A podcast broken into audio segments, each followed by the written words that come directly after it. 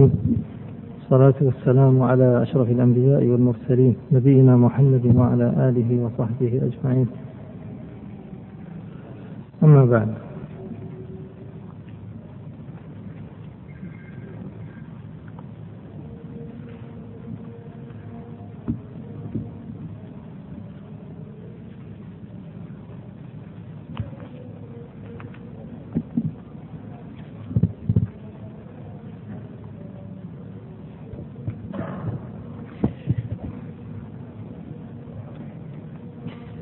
وقفنا عند قول المصنف عليه رحمة الله إذا علقه على الطلاق ثم علقه على القيام.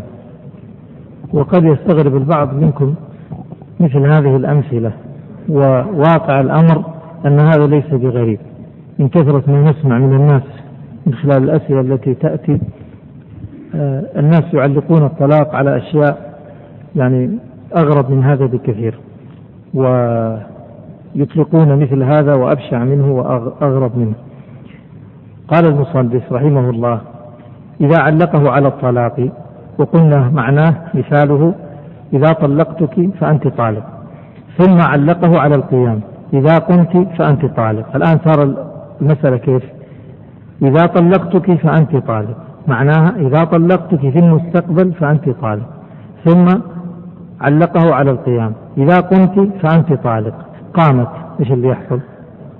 طلقت بالقيام، وطلقت أيضا بهذا التعليق، لأنه قال إذا طلقتك في المستقبل، يعني هو قوله إذا طلقتك معناه في المستقبل. إذا طلقتك فأنت طالق، يعني في المستقبل. إذا قمت فأنت طالق. قامت تقع طلقتان،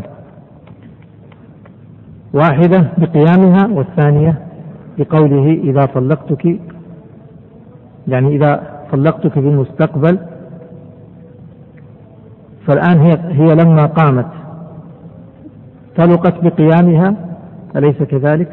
قيامها الذي طلقت به أليس طلاقا في المستقبل؟ يعني صدق الأول ولا لا؟ الشرط الأول صدق، لأنه طلاق في المستقبل، فتطلق طلقتين. انتهينا من هذا المثال. الثاني علقه على القيام، قال إذا قمت فأنت طالق، ثم علقه على وقوع الطلاق، قال إذا وقع عليك طلاقي فأنت طالق. مكرر، إذا قمت فأنت طالق، إذا وقع عليك طلاقي فأنت طالق. لاحظوا ما قال إذا طلقتك في المستقبل، لا، قال إذا وقع عليك طلاق، يعني أي طلاق يقع في المستقبل لم هو في المستقبل. إذا قمت فأنت طالق، إذا وقع عليك الطلاق فأنت طالق. فهمت الكلام؟ فقامت، لاحظوا قامت، لما قامت وقع أي طلاق، هذا الأول اللي هو القيام. طيب لما وقع هذا القيام الأول، وقع القيام اللي هو التعليق الأول، أصبح وقوع. وقع الثاني لأنه صدق عليها أنه أوقع عليها الطلاق، فتقع طلقتين أيضا. إذن في الثانية قال إذا قمت فأنت طالق، إذا وقع عليك طلاق، يعني أي طلاق سواء كان في المستقبل ولا سابق فأنت طالق. الآن انتبهوا في الثاني، هذا المثال الثاني، إذا قمت فأنت طالق، إذا وقع عليك طلاق فأنت طالق. قامت، إيش اللي يحصل؟ طلقتين، واحد بالقيام والثاني بإيش؟ بوقوع الطلاق. لاحظوا وقوع الطلاق، الطلاق الذي وقع هذا في المستقبل ولا في الماضي؟ لا، في الماضي. هذا الطلاق الثاني وقع بإيش؟ بالأول، بالقيام، والقيام سابق على قوله إن وقع، سابق على مسألة الوقوع. إذن إذا قمت فأنت طالق، إن وقع عليك الطلاق فأنت طالق. قامت فوقع بهذا طلاق، ووقع بالثاني لأنه وقوع طلاق، حصل عليها وقوع طلاق ماضي، وقع عليها طلاق ماضي، فنقول طلقتين. الصورة الثالثة، إذا قال، الآن سأغير المثال، إذا قال إذا قمت فأنت طالق، وإذا طلقتك فأنت طالق في المستقبل. يعني المثال الثالث يختلف، تجد إذا قمت فأنت طالق، إذا وقع عفوا إذا طلقتك فأنت طالق. أكرر، إذا قمت فأنت طالق، إذا طلقتك في المستقبل فأنت طالق. الآن بعد ذلك قامت، لما قامت وقع هذا، أليس كذلك؟ لكن هل حصل الثاني؟ هل طلقها في المستقبل؟ لا، ما طلقها في المستقبل، لأنه طلاق القيام ماضي. فهمت علي؟ ففي هذه الحالة اللي هي الأخيرة، إذا قال إذا قمت فأنت طالق، إذا طلقتك فأنت طالق، يعني في المستقبل، فقامت تطلق واحدة لأن الثاني ما حصل. نكرر هذا، هذه أصعب مسألة يا إخوان، ترى خلاص بعد كذا ما في صعب. الآن نحن وصلنا القمة، نحن في النزول، كنا في البداية بعد صلاة المغرب كنا نصعد، وصلنا إلى الذروة، والآن نحن في النزول، والنزول أسهل من الصعود وأخطر من الصعود، لأن النازل أحيانا ينحدر ويسقط، فلا يصيبنا كسل. الآن نكرر الثلاث الصور: إذا طلقتك فأنت طالق، إذا قمت فأنت طالق، قامت. إيش اللي صار؟ كم طلقة؟ طلقتين، طلقة بالقيام لأنه صدق أنها قامت، وصدق أنه طلقها في المستقبل، لأن هذا القيام هو بعد الأول، هذا القيام الطلقة هذه بعد هذه. طيب، إذا طلقتين. الثانية: إذا قمت فأنت طالق، إذا وقع عليك الطلاق فأنت طالق، فقامت، طلقتين لأنها قامت ولأنه وقع عليها الطلاق في الماضي، هو قال وقع عليك، ما قال لا في ماضي ولا في مستقبل، إذن يسقط على الجميع، تطلق طلقتين. الثالثة قال: إن قمت فأنت طالق، وإن طلقتك أي في المستقبل فأنت طالق، فقامت، وقع الطلاق الماضي ولم يقع طلاق المستقبل، فكم طلقة؟ نعتبرها طلقة واحدة. هذه خلاصة المسألة. أعيد: قال إذا علقه على الطلاق، إذا طلقتك يعني، ثم علقه على القيام إذا قمت، طلقتين، أو علقه على القيام إذا قمت، ثم علقه على وقوع الطلاق فقامت، طلقت طلقتين فيهما. وإن علقه، هذه الثالثة، وإن علقه على قيامها ثم على طلاقه لها فقامت، فواحدة. عرفت ليش قال فواحدة؟ طيب خلاص زال الإشكال. قال المصنف: وإن قال كلما طلقتك يعني فأنت طالق، أو كلما وقع عليك طلاقي فأنت طالق، فوجد كم مسألة هذه الآن الأخيرة؟ مسألتين الأخيرة. كلما طلقتك فأنت طالق، هذه المسألة الأولى. مشايخ ترجموا أنتم. وإن قال كلما طلقتك، ضع عندها رقم واحد، هذه مسألة. والثانية: أو كلما وقع عليك طلاقي، هذه الثانية، اكتب رقم اثنين عندها، عند وقع عليك طلاق فأنت طالق، فوجد طلقت في الأولى طلقتين. فين الأولى اللي هي إيش؟ كلما طلقتك، يقول وقعت طلقتين. ليش طلقتين؟ لأنه قال كلما طلقتك، تليه كلما طلقتك فأنت طالق،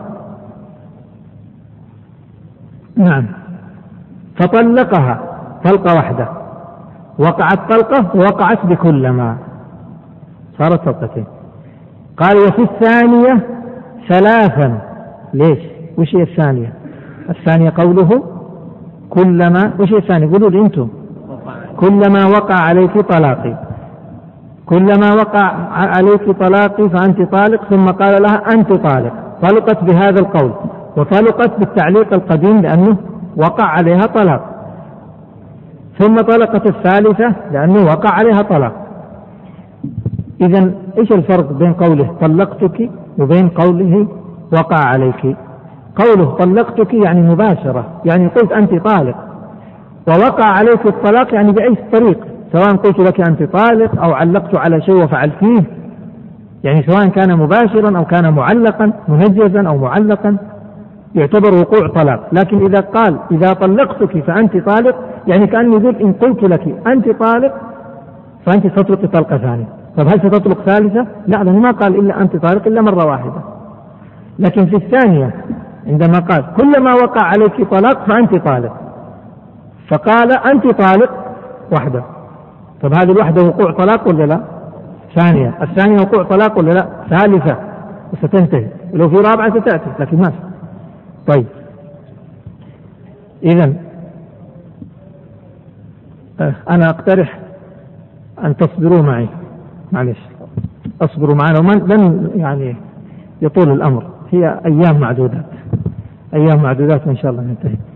إذن يا إخوان، وإن قال كلما طلقتك، هذه واحد، أو كلما وقع عليك طلاقي، هذه الثانية، فأنت طالق، فوجد طلقت في الأولى ثنتين وفي الثانية ثلاثة. انتهينا من هذا. فصل، واكتب عنده تعليقه بالحلف. تعليقه بالحلف، ما هو الحلف؟ هنا ننبه إلى مسألة، وهي في شيء اسمه الحلف بالطلاق. ما هو الحلف بالطلاق؟ الحلف بالطلاق تعليقه على شرط يشبه الحلف. يشبهه في ماذا؟ تعرفون الحلف، الحلف اليمين. اليمين ايش يقصد به؟ ما المقصود باليمين؟ الانسان لما يحلف يقصد ايش؟ يقصد امور، اما يقصد الحث على الفعل، والله لا تذاكرن، اذا ليش يحلف عليك؟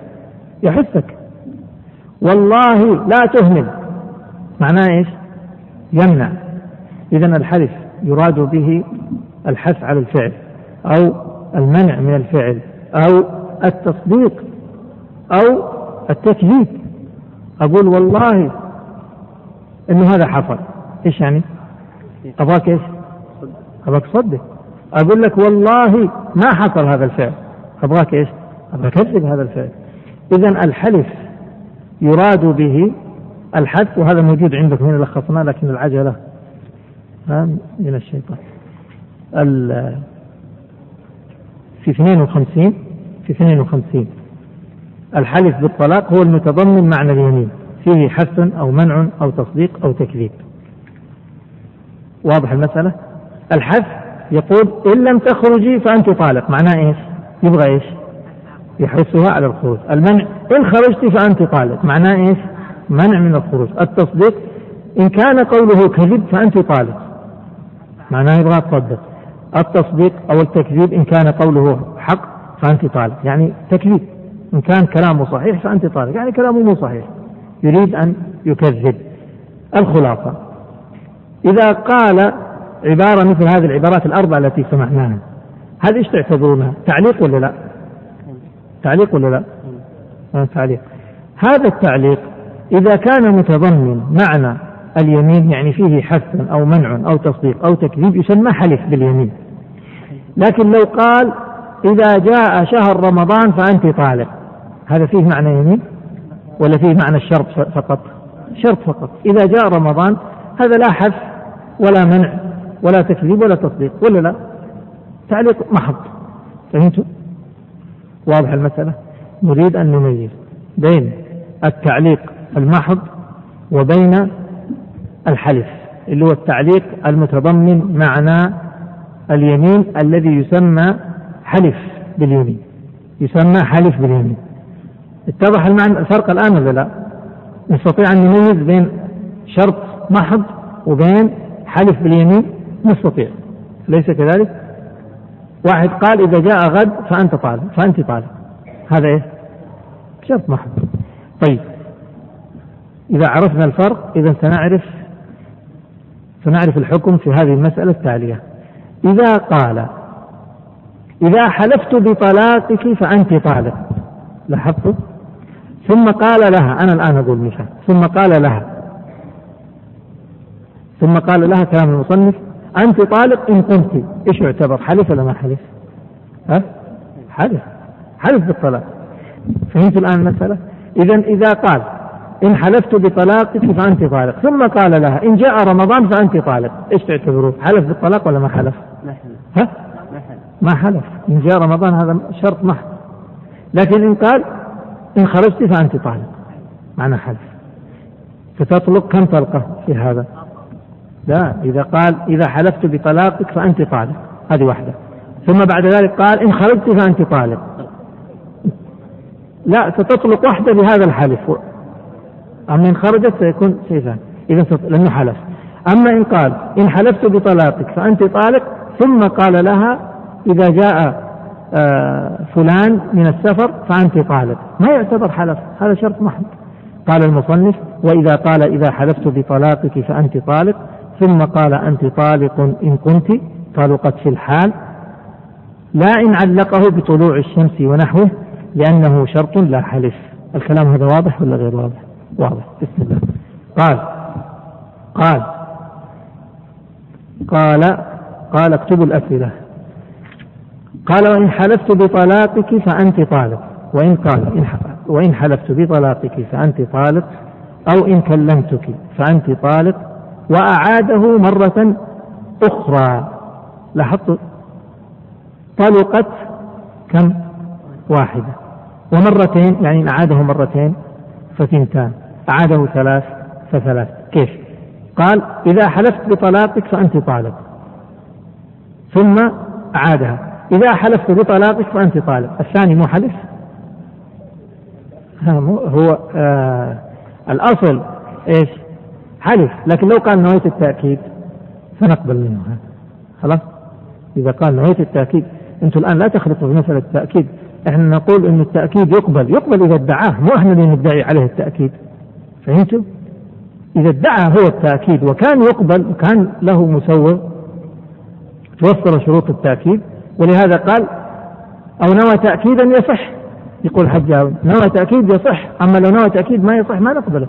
أنتوا لا تستعجلوا بالتأكيد، يعني الرحمة والشفقة فيكم بالغة، فكلما هذا قلت يريد التأكيد، أنت ما يريد التأكيد.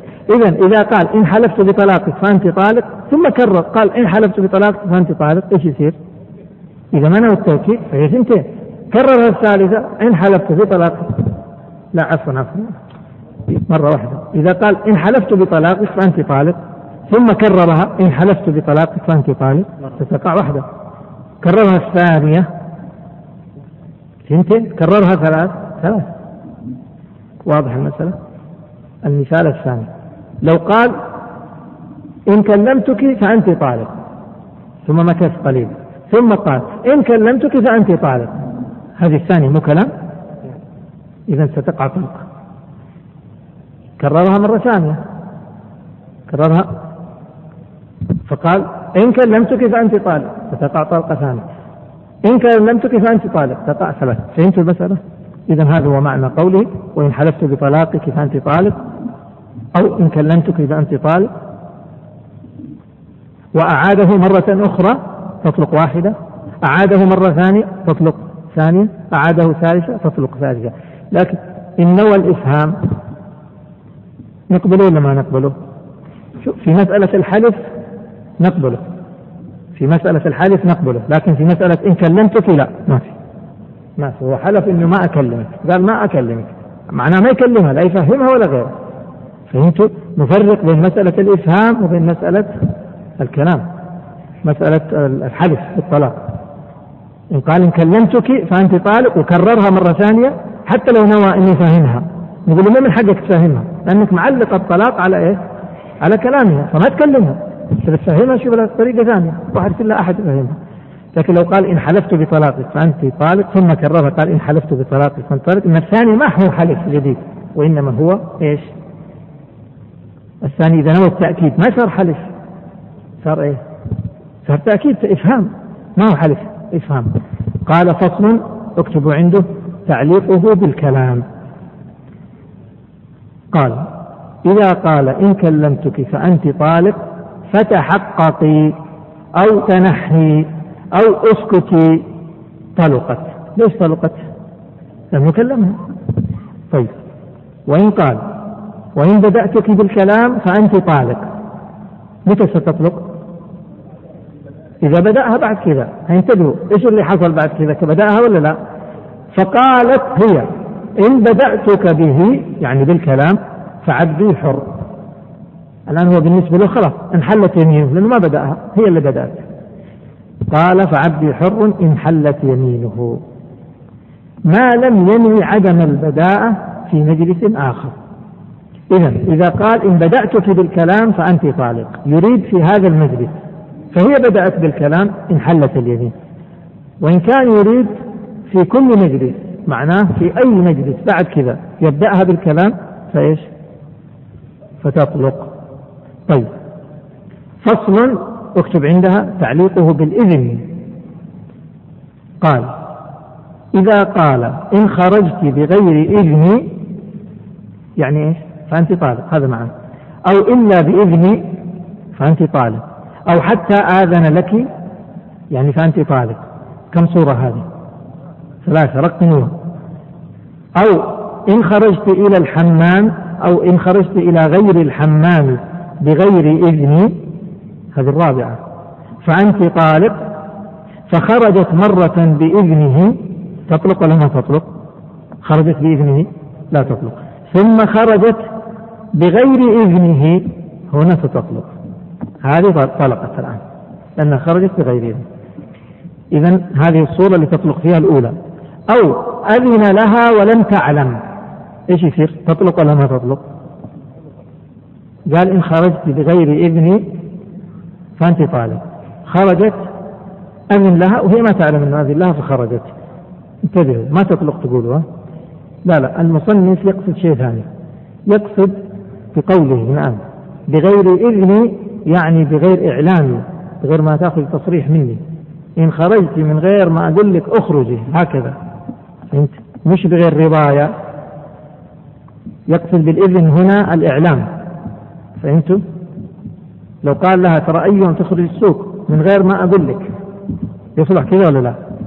وهو راضي بخروجها وخرجت من غير ما من غير ما يخبرها بهذا، فيقع ولا لا؟ فيقع، ما قال لها أخرجي. طيب، أو أذن لها ولم تعلم، يعني ستطلق، واكتب عندها الإذن هنا الإعلام. أو خرجت تريد الحمام وغيره، هو هو قال لها إن خرجت إلى غير الحمام فأنت طالق، خرجت تريد الحمام وتريد غير الحمام، الحمام وغير الحمام. طب في أحد يخرج يبغى الحمام؟ الحمام في البيوت، نعم، في زمن المصنف يخرجون إلى حمامات عامة حتى يغتسلوا. إذا خرجت تريد غير الحمام أو الحمام وغير الحمام، تطلق ولا لا؟ تطلق، لأنه توفرت الصفة. أو عدلت منه إلى غيره، يعني عدلت من الحمام إلى غير الحمام، وهو علق الطلاق على الخروج لغير الحمام، سيقع الطلاق. هذه الصورة الرابعة. قال طلقت في الكلي. إيش هي في الكلي؟ الصورة الأولى ثم خرجت بغير إذنه، حط واحد، تطلق. أو أذن لها ولم تعلم، تطلق، اثنين. أو خرجت تريد الحمام وغيره، ثلاثة، تطلق. أو عدلت منه من الحمام إلى غيره، هذه أربعة، طلقت في الكل.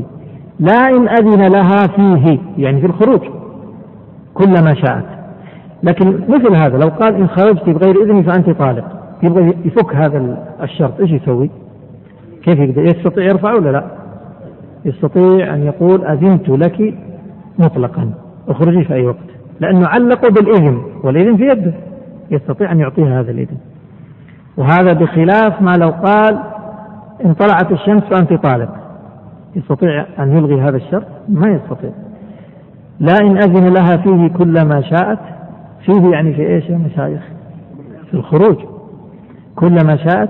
أو قال إلا بإذن زيد فمات زيد ثم خرجت، اكتب عندها لا تطلق. لو قال إن خرجت بغير إذن زيد فأنت طالق، وزيد حي وخرجت بغير إذنه، وش اللي يحصل؟ تطلق. زيد مات، تخرج لا حرج. فصل، اكتب عندها تعليقه بالمشيئة. بالمشيئة قال إذا علقه بمشيئتها بإن أو غيرها من الحروف لم تطلق حتى تشاء. صورتها كيف؟ يقول إن شئت فأنت طالب، تطلق متى؟ إيش قال المصنف؟ حتى إيش؟ قال حتى تشاء، اكتب عندها أي بلفظها. أي بلفظها يعني إيش أي بلفظها؟ لازم تشاء بالإيه؟ باللفظ، لكن لو في قلبها شاءت ما راح يقع الطلاق. قال لم تطلق حتى تشاء، يعني أي بلفظها، يعني حتى تقول شئت. إن قالت شئت خلاص وقع الطلاق، علمنا نحن بوقوع الطلاق، لكن قبل كذا ما نعرف. كيف نعرف المشيئة؟ مشيئة قلبية. إن شئت، لو قالت أنا شئت خلاص، لأنه علقه بمشيئتها. قال ولو تراخى، معناه لو قال لها الكلام هذا يوم السبت إن شئت فأنت طالب، جلست إلى الخميس قالت شئت تطلب. فإن قالت الآن مثال آخر يعني جواب آخر لنفس المثال، الآن قال إن شئت فأنت طالب فجاوبت وقالت شئت، إيش يحصل؟ طالقت. المثال الثاني ما قالت شئت لكن قالت كلام آخر، فإن قالت قد شئت إن شئت، قال لها إن شئت فأنت طالق، فقالت يعني جاه الكبر أو كذا، قالت يعني إذا أنا شئت إذا أنت موافق، ما ما هي مشيئة، هو علقها بمشيئتها هي، ما علقها بمشيئة معلقة بمشيئة الغير. فإن قالت قد شئت إن شئت فشاء لم تطلب، ليه؟ لأنه ما علق المشيئة إلا ما علق الطلاق إلا بمشيئتها هي، ما علق الطلاق بشيء آخر، معناه لن يقع إلا بإيش؟ بمشيئتها. أما إن هي قالت أنا شئت بمشيئة فلان ولا شاور فلان إن شاء أنا ما, ما يصح. وإن قال إن شئت أو شاء أبوك أو زيد، يعني إن شئت عفوا إن شئت وشاء أبوك، متى تطلق؟ لا ما قال أو، قال إن شئت وشاء أبوك، فقالت هي أنا شئت، أبوها قال لا ما شئت، يقع ولا ما يقع؟ لا يقع. أو قال أو زيد، يعني إن شئت وشاء زيد، فزيد قال أنا شئت هي قالت أنا ما شئت، ما يقع إلا بمشيئة الاثنين. لماذا؟ لأنه معلق بمشيئة الاثنين. قال لم يقع حتى يشاء معا، وإن شاء أحدهما فلا. ثم قال وأنت طالق أو عبدي حر إن شاء الله وقع. إذن تعليقها بمشيئة الله، لو قال أنت طالق إن شاء الله قالوا واقع، وعنه لا يقع. الرواية الثانية لا يقع، إذا علقه بالمشيئة لا يقع طبعا، إلا إذا قصد التبرك، إذا قصد أنت طالق إن شاء الله يقصد وقوعه في الحال، إلا أن يتبرك هكذا بمشيئة الله فهذا واقع. قال وإن دخلت الدار فأنت طالق إن شاء الله، علقوا بإيش الآن؟ بدخول الدار وبمشيئة الله. إحنا قلنا مشيئة الله على طول تقع، لكن دخول الدار إذا سننتظر دخولها الدار، مجرد أن تدخل الدار نقول إيش؟ شاء الله وطلقت. طلقت إن دخلت، إن دخلت الدار فأنت طالق إن شاء الله، طلقت إن دخلت، وعنه لا تطلق عشان مسألة المشيئة، لأن مسألة مشيئة الله سبحانه وتعالى روايتان في المذهب، الرواية الثانية ما تقع إلا إن قصد التبرك، أما إذا قصد المشيئة فعلا فما يقع طلاقا، ما ندري الله شاء ولا ما شاء، سرنا غيب هذا. والرواية الأولى أنها تقع بكلمة إن شاء الله. قال وأنت طالق لرضا زيد أو لمشيئته، طلقت في الحال، اكتب عندها لرضا زيد، معناه معناها يعني أنا أقول معناها اكتب عندها لكونه راضيا، يعني بمعنى لكونه راضيا. إن قال أنت طالق لرضا زيد إيش معناه؟ يعني هل معناها أنت أنت طالق إن رضي زيد؟ هذا مو ظاهر العبارة، ظاهر العبارة أنت طالق لأن زيد راضي، هذا معناه، فلذلك قال طلقت في الحال، واضح؟ إذن وأنت طالق لرضا زيد أو لمشيئته، طلقت في الحال. فإن قال أردت الشرط، أردت الشرط يعني إيش؟ يعني قال أنا ما قصدي إن زيد راضي، أنا قصدي يعني اسألوا زيد ما الحكم، نقبله لا؟ قال المصنف قبل حكما. إيش يعني قبل حكما؟ قبل حكما يعني يقبله القاضي، يقبل في القضاء. إذن هذه العبارة أيها الأحبة، أنت طالق لرضا زيد، لها ظاهر ولها معنى بعيد. الظاهر أنه يريد لكونه راضيا، أنت طالق لكون فلان راضي بطلاقك، فإذا ليس تعليقا فنوقعه. فإن ادعت تعليق قبلنا ذلك لأن اللفظ يحتمله باحتمال اللفظ. قال وأنت طالق إن رأيت الهلال فإن رؤيتها يعني بالعين، فلن تطلق إلا بإيش؟ رؤيتها العينية، لم تطلق حتى تراه، وإلا طلقت بعد الغروب برؤية غيرها. هذه العبارة أيها الأحباب أيضا محتملة، وهي قوله أنت طالق إن رأيت الهلال، هل يقصد دخول الشهر أو يقصد الرؤية العينية للهلال؟ ايش رايك؟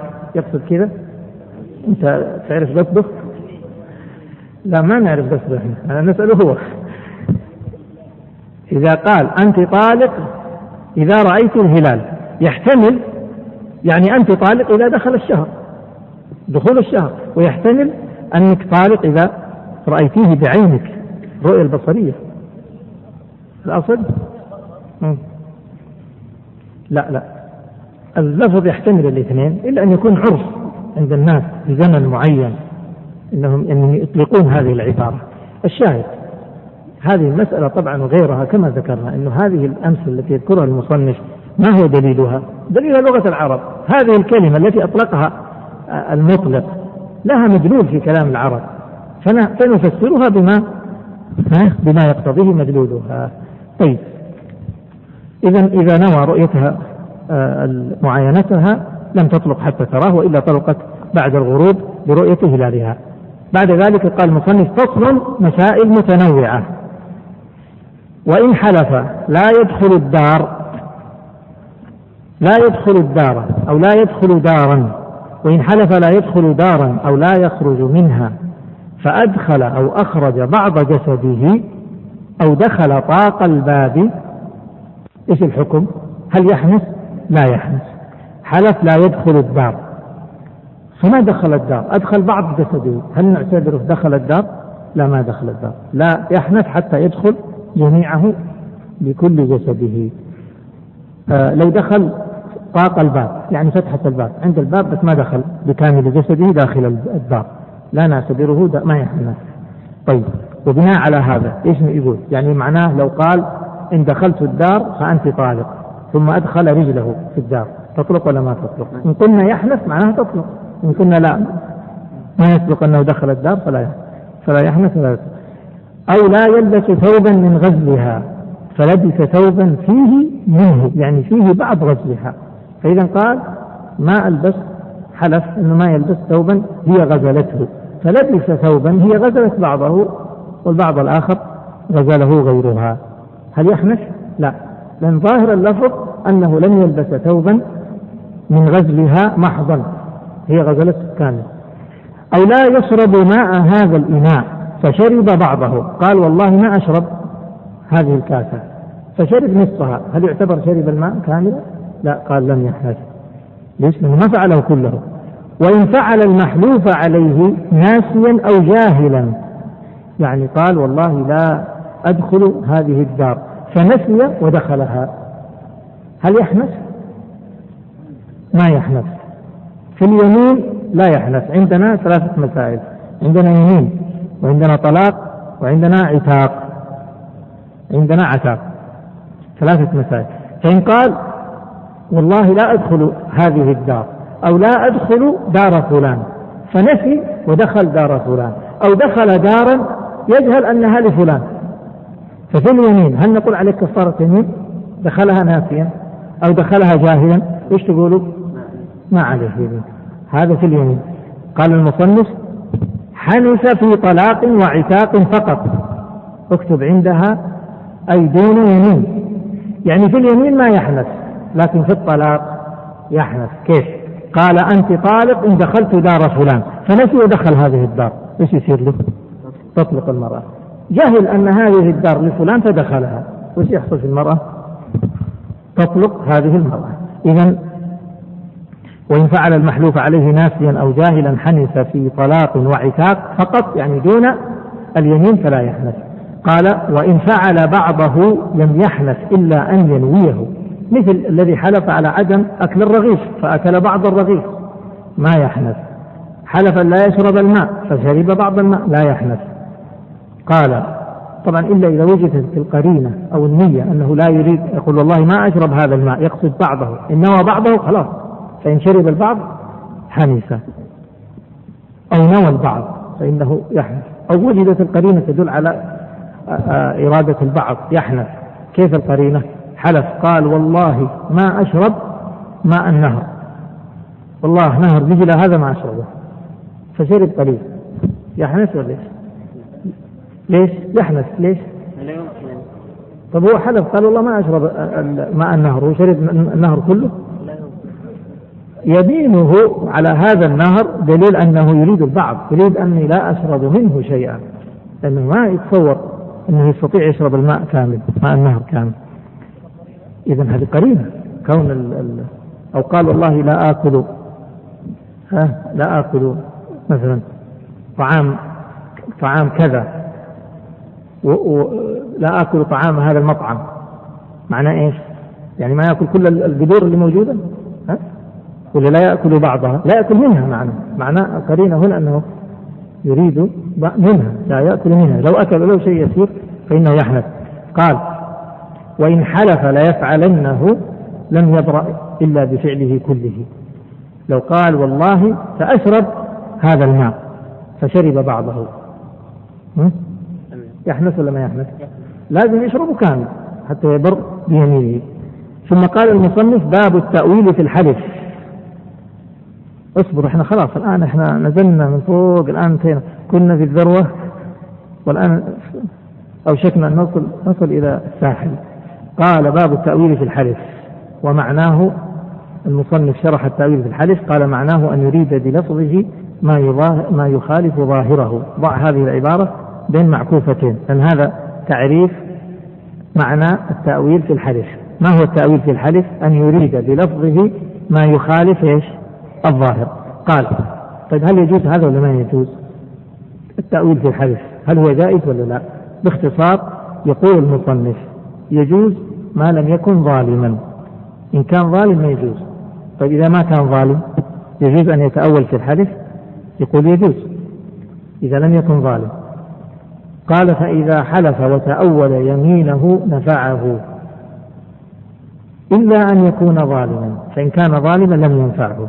ومعنى التأويل في المثال يعني التأويل في الحلف كان يقول كنية مثلا ينوي يقول نسائي طوالق ويريد بذلك بنات. قال نسائي طوالق، لو أخذنا بظاهر اللفظ إيش إيش يحصل؟ زوجات تطلق. هو يريد بهذه الكلمة البنات، هل ينفعه هذا ولا ما ينفعه؟ نقول يقولون ينفعه ذلك إلا إن كان ظالما، فإن فعل ذلك ليدفع عن نفسه ظلم مثلا أكره على إيش؟ على طلاق النساء، فقال هذه الكلمة ينفعه ولا ما ينفعه؟ ينفعه. هو الإشكال لو أنه قال هذا الكلام، لأن نقول إحنا إن كان ظالما ما ينفعه. طيب إيش يقابل الظالم؟ ها؟ المظلوم. لو كان مظلوما ينفعه ولا لا؟ ينفعه.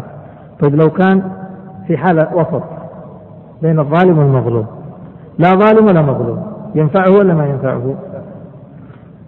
محل خلاف محل خلاف بين بين أهل العلم محل خلاف بين أهل العلم هل ينفعه التأويل في الحلف إذا لم يكن ظالما ولا مظلوما؟ كان يقول مثلا مثل هذا، يقول نسائي طوالق ويريد البنات، وهو ما أكره على هذا أصلا، ما محتاج لمثل هذا، هذا محل نزاع. فمنهم من يقول لا ينفعه، ومنهم من يقول ينفعه، والمذهب أنه ينفعه، وهذا ظاهر كلام المصنف بقوله إلا أن يكون ظالما، فيفهم منه يعني إذا كان مظلوما نفعه، وإن كان لا ظالم ولا مظلوم أيضا نفعه. قال فإن حلفه ظالم ما لزيد عندك شيء وله وديعة عنده بمكان، الآن جاءه ظالم وقال له أحلف هات الوديعة، هات وديعة زيد، وعنده وديعة لزيد، فقال هاتها، قال ما عندي، قال أحلف إنه ما عندك وديعة زيد. فإن حلف الآن فيحلف كاذب، فالأولى من حلف من أن يقع في كذب في الحلف أن إيش؟ أن يحلف متأولا. فلذلك فإذا حلفه ظالم حلفه ما لزيد عندك شيء وعنده وديعة له بمكان فنوى غيره، هذا تأويل في الحلف جاز، يعني حلف ونوى غيره، قال له أحلف إن ما عندك وديعة لزيد في بيتك في البيت، فقال فحلف قال والله ما لزيد عندي وديعة في البيت، وقصد بالبيت في ها في البيت القديم، بيتنا القديم الذي كنا نسكنه مثلا، فنوى غيره نفعه ذلك. اكتب عند قولي فنوى غيره رقم واحد، لأن هذه صورة الصورة الأولى من التأويل في الحديث أن ينوي غير المكان. أو بماء الذي، رقم اثنين، أو بماء الذي. إيش يعني بماء الذي؟ يعني يحلف يقول والله ما لزيد عندي وديعة، ويقصد الذي لزيد عندي وديعة. ما تأتي بمعنى الذي، أليس كذلك؟ ما تأتي موصولة بمعنى الذي. فإذا قال والله ما لزيد عندي وسيلة ووديعة، وقصد بما الذي، يعني والله الذي عندي الذي لزيد عندي وديعة، أصبحت إثبات. هذه الصورة الثانية. الثالثة أو موصولة، نوى أن تكون موصولة، أو حلف ما زيد ها هنا ونوى غير مكانه. حلف ما زيد ها هنا، أو وديعة زيد ليست هنا ونوى غير المكان الذي تلفظ به. ثلاثة هذا. قال أو حلف على امرأته لا سرقت مني شيئا، حلف عليها بالطلاق وقال يعني إن سرقت مني فأنت طالق، فخانته في وديعة ولم ينويها، لم ينوي الوديعة، نوى السرقة، لم يحنث في الكل. ليش؟ لأن الخيانة غير السرقة. حلف على المرأة قال والله إن سرقت مني فأنت طالق، فالمرأة خانته في الوديعة. هل خيانة الوديعة هي السرقة عند الفقهاء؟ لا، شيء ثاني. السرقة شيء والخيانة في الوديعة شيء ثاني، وهذا الحد يقام على السارق في السرقة ولا يقام في الوديعة، على خلاف في من تجحد المتاع. لا لا، هذه هذه خلاص مسألة أخرى. طيب، قال باب الشك في الطلاق. إخواني احنا مقربنا على الساحل الآن، يصبروا خلاص ما بقي شيء، ها؟ حتى نضع الأقدام في الماء تبرد إن شاء. طيب، له لأن الشك في الطلاق باب. قال باب الشك في الطلاق. من شك في طلاق، حط رقم واحد، أو شرطه. إيش يعني هذا؟ من شك في الطلاق يعني شك، هل طلق ولا ما طلق؟ إيش تعتبر؟ ما ما ما طلق. الأصل عدم الطلاق. من شك في طلاق لم يقع طلاقه. أو شرطه، شك أنا لما طلقت هل قلت أنت طالق إن جاء رمضان ولا ما قلت إن جاء رمضان؟ شك في ماذا؟ شك في الطلاق ولا في الشرط؟ تيقن الطلاق وشك في الشرط، ماذا نفعل؟ نلغي هذا الشرط، يصير إيش؟ في طارق في الحال، يعني طلاقه منزل وليس بمعلق. إذن إذا شك في الطلاق لم يقع الطلاق، وإن شك في الشرط لم يقع إيش؟ الشرط. طيب، قال لم يلزمه. الصورة الثالثة، وإن شك في عدده فطلقة. الشك في عدده، شك في عدد الطلاق، هل طلقت طلقتين ولا طلقة واحدة؟ ما عرف، أصابه الشك، والشك استواء الطرفين، فنعتبر كم؟ نعتبر اليقين واحدة. شك هل طلق طلقتين أو ثلاث، وش نعتبر؟ طلقتين. إذن قول المصنف فطلقة، اكتب عندها أي الأقل، وإن شك في عدده فطلقة أي الأقل. إذن إذا شك في العدد أوقعنا الأقل، سواء كان طلقة أو إيش أو طلقتين، هكذا. قال فإذا قال لامرأتيه إحداكما طالق طلقة المنوية، نوى الأولى تقع. إذن إذا قال إحداكما طالق طلقة المنوية، اكتب عند المنوية واحد. وإلا من قرعت، اكتب اثنين. وإلا من قرعت، ايش يعني وإلا من قرعت؟ يعني وإلا إذا كان ما نوى ما نوى لا الأولى ولا الثانية، قال إحداكما طالق وما نوى شيئا، كيف نطلع المطلقة؟ ها؟ بالقرعة. وإلا من قرعت، كمن طلق إحداهما بائنا ونسيها، كذلك يلجأ إلى القرعة، اكتب عندها عند قول فنسيها، اكتب فيقرع، معناه فقرعة. كمن طلق إحداهما بائنا ونسيها، طلق إحداهما بائن يعني قال طلق إحدى الزوجات وقال أنت طالق ثلاثة، وبعدين نسي نسي من هي التي طلقها ثلاثة، الأولى ولا الثانية؟ نرجع إلى إيش؟ إلى القرعة.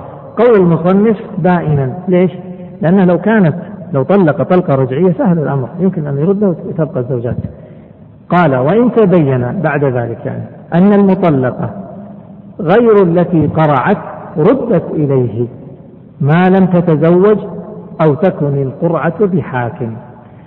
الآن قال إحداكما طالق ثم ما عرف، ما نوى أحد، أو كان ناوي إحداهما ونسي المنوية، ماذا يفعل؟ بالقرعة نخرج واحدة منهم منهما ونطلقها، هذه المطلقة اللي خرجت عليها القرعة. تذكر أن المطلقة هي الأولى أو هي الثانية، ماذا نفعل؟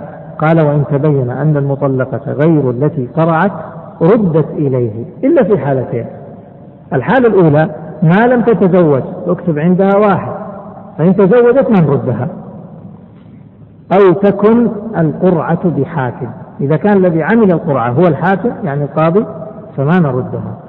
وإن قال إن كان هذا الطائر غرابا ففلانه طالق سيجكم، وإن كان حماما ففلانه طالق الثانية. يقول إذا كان هذا الطائر غراب فالأولى طالق، وإن كان حمام فالثانية طالق. وجهل أو وجهل ما عرف هو هذا حمام ولا إيش ولا غراب، نطلق مين؟ قال لم تطلقا. لماذا لم تطلقا؟ الاحتمال أن يكون هذا الطائر لا هو حمام ولا هو ولا هو غراب، معناه أن الطلاق مشكوك فيه. هذه الصورة تصدق على قاعدة ومن شك في الطلاق لم يقع. المشكوك في الطلاق هل وقع ولا ما وقع؟ إن كان غراب وقع، إن كان حمام وقع، إن كان شيء ثالث ما وقع، إذا لا تطلق. طيب لحظة لا لحظة لحظة لكن لاحظ، لو قال لو قال مثلا إن كان هذا الطائر حمام فالأولى وإلا فالثانية، هنا إيش؟ شكينا في الطلاق؟ لا, لا بس شكينا في المطلقة، معناه هنا في طلاق حصل، لأن هذا الطائر لا يخرج عن كونه إما حمام أو أو غراب أو غيره. إن قال إن كان هذا حمام فالأولى وإلا فالثانية، فإذا وقع وقع طلاق قطعا، إلا أننا لم نعرف المطلقة فنلجأ عندها للقرعة. قال المصنف وإن قال لزوجته وأجنبية اسمها هند إحداكما أو اسمهما كلاهما هند إحداكما أو هند طارق طلقت امرأته.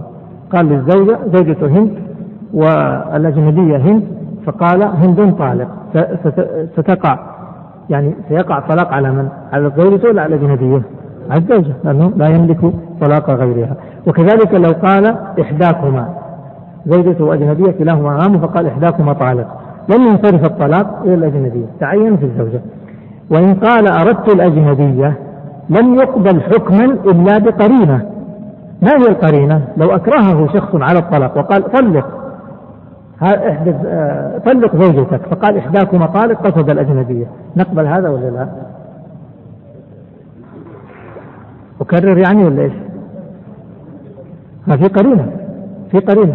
لو كان أكره فقيل له طلق زوجتك فقال هند طالق، يقصد هند الثاني ما يقصد زوجته، ها؟ ما تقبلوا هذا؟ قرينة موجودة، إذا لا تطلق في هذه الحالة وجود القرينة، في إشكال؟ طيب وإن قال لمن ظنها زوجته أنت طالق طلقت الزوجة، كيف؟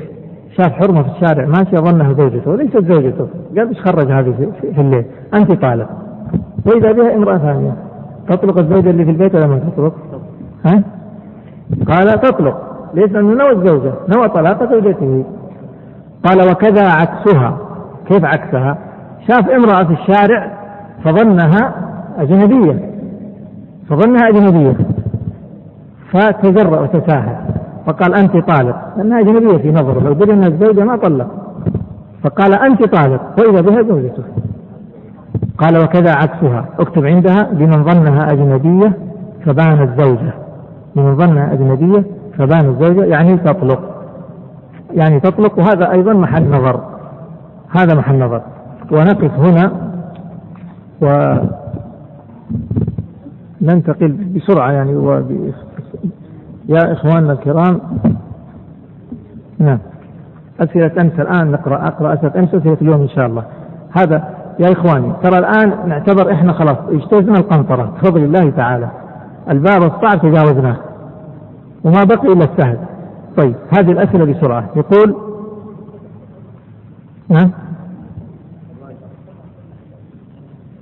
ما أسمعك والله يا شيخ. الواجب الواجب طيب طيب الواجب نحله الآن، وإذا ما حلناه نحله بكرة، ما سهل، غدا إن شاء الله نحله. يقول ما حكم الربيبة؟ الربيبة اللي هي بنت الزوجة، بنت الزوجة ما حكمها؟ من يجاوب على هذا السؤال؟ وهل هناك فرق بين تأثير الدخول أو الخلوة في العقد؟ من يجاوب على هذا السؤال؟ أبغى أحد ما جاوب قبل كذا، تفضل. يقول الربيبة تحرم إيش؟ بالدخول، إيش رأيكم؟ ها؟ تفضل.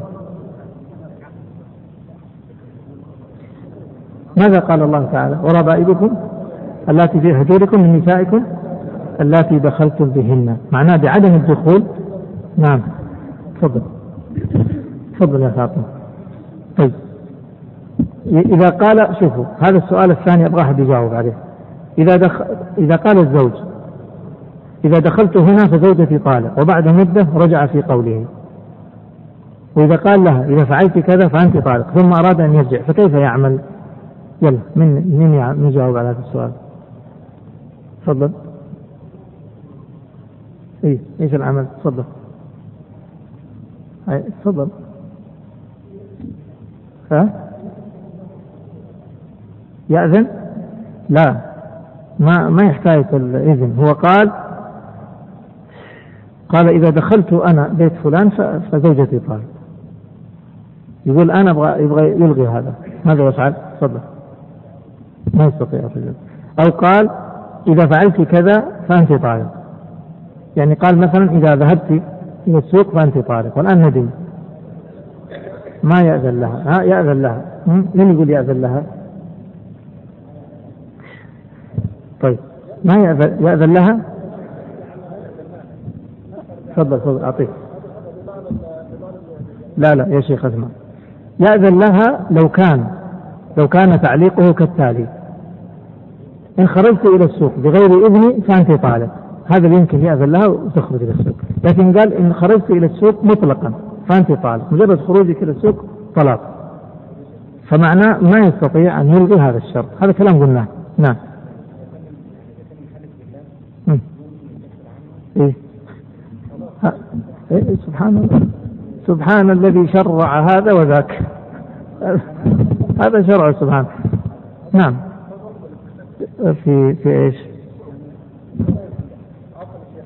طيب أسمع، في مسألة معلش سنعطيكم غدا بإذن الله عشان الوقت لا يطول. أنا ترى منزعج لكم أنتم، مش من أجل من أجلي، أنا ما عندي مشكلة، يعني لو جلست الساعة الحادية عشر الثانية عشر ما في إشكال، ما دام في قهوة هنا وماء فنصبر، لكن أنتم متأخرين. فغدا إن شاء الله نتكلم عن مسألة عن مسألة عن مسألة من علق الطلاق لا يريده يريد المنع، اللي اللي مسألة مشهورة، مسألة اللي قال بها شيخ الإسلام ابن تيمية وأوذي من أجلها. لكن جمهور أهل العلم المذاهب الأربعة على هذا الكلام الذي نقول، هذا الذي نقوله هو هو هو مذهب جمهور أهل العلم. طيب نمشي بسرعة يا إخوان. يقول ما الحكم من الزواج بامرأة كتابية بدون ولي؟ ضمن مسألة التشهي هذا ما يجوز، ما يجوز هذا الشهي. لو كان فقيها أو كان متمذهبا بهذا المذهب، هذا المذهب اللي درسه، هذا اللي يعرفه، هذا الحكم الذي يدين الله به، يمكن. أما أن يتشهى اليوم اللي يريد أن يتزوج فيه بامرأة يروح يأخذ بالقول بأن الولي ما هو شرط، لا، هذا لعب. ما معنى أن تكون العصمة في يد المرأة؟ ما يمكن أن تكون العصمة في يد المرأة، يمكن شيء واحد، ما هو؟ التوكيد، أمرك بيدك. أو العبارة الثانية إيش؟ إن شئت اختاري نفسك أو وكلتك بالطلاق. طيب يقول ما رأيك أحبك الله؟ أخونا ال ال اليوم الأربعاء طلبه، أيوة يعني أرجو والله أني أحبه في الله، هذا أخونا اللي من الجنوب، آه يعلم الله أني أحبه في الله وأحبكم جميعا في الله، لكن يعني تحملوني يوم الأربعاء واحضروا حتى نقطع شوط. يمكن الأربعاء القادم بإذن الله سنتمتع بإجازات، مش إجازة واحدة بس، بعدها نقطع شوط. يقول من يتخذ من الطلاق حلفا يقع أم لا؟ هذه مسألة غدا إن شاء الله نتكلم. هل يقع طلاق السفيه؟ لو في جوائز كان وجهت إليكم. السفيه يقع طلاقه ولا لا؟ ليش ما يقع طلاقه؟ السفيه في المال يقع طلاقه، ما له علاقة بالطلاق، يقع طلاقه، يقع. هذا يقول هل يمكن إلحاق المرأة التي لا تحيض كنوع خامس في الفقرة سبعة وعشرين اللي ما سن لا سنة ولا بدعة؟ ايش رايكم؟ تبون نضيف؟ هي موجودة عموما، موجودة، تعرفين فين؟ فين صاحب السؤال؟ نقول المرأة التي لا تحيض هي موجودة لأنها مع الصغيرة أو مع اليائسة أه؟ و... أو مع المستحاضة. يقول ما هو الزواج العرفي؟ الزواج العرفي هذا معروف في مصر، نحتاج أحد الإخوة المصريين يشرح لنا. هو طبعا هو زواج بدون ولي وبدون وبدون شهود، وهو اتفاق بين الرجل والمرأة فقط هكذا، كله بهذه الصورة. طبعا هذا نكاح باطل لا يصح. على العموم أحسن جواب لا أعرفه، سكون منه ما أعرف، وأسأل الله أن لا يعرف بيننا ويبقى بعيد هكذا، وأن يخلص المسلمين منه من يتخ... نعم طيب معلش يا إخوان والله مسألة الدفء نأجلها. آه هناك إعلان محاضرة للشيخ المغامسي في المسجد يوم إيش؟ عموما سواء كانت بعد صلاة المغرب ولا بعد صلاة العشاء.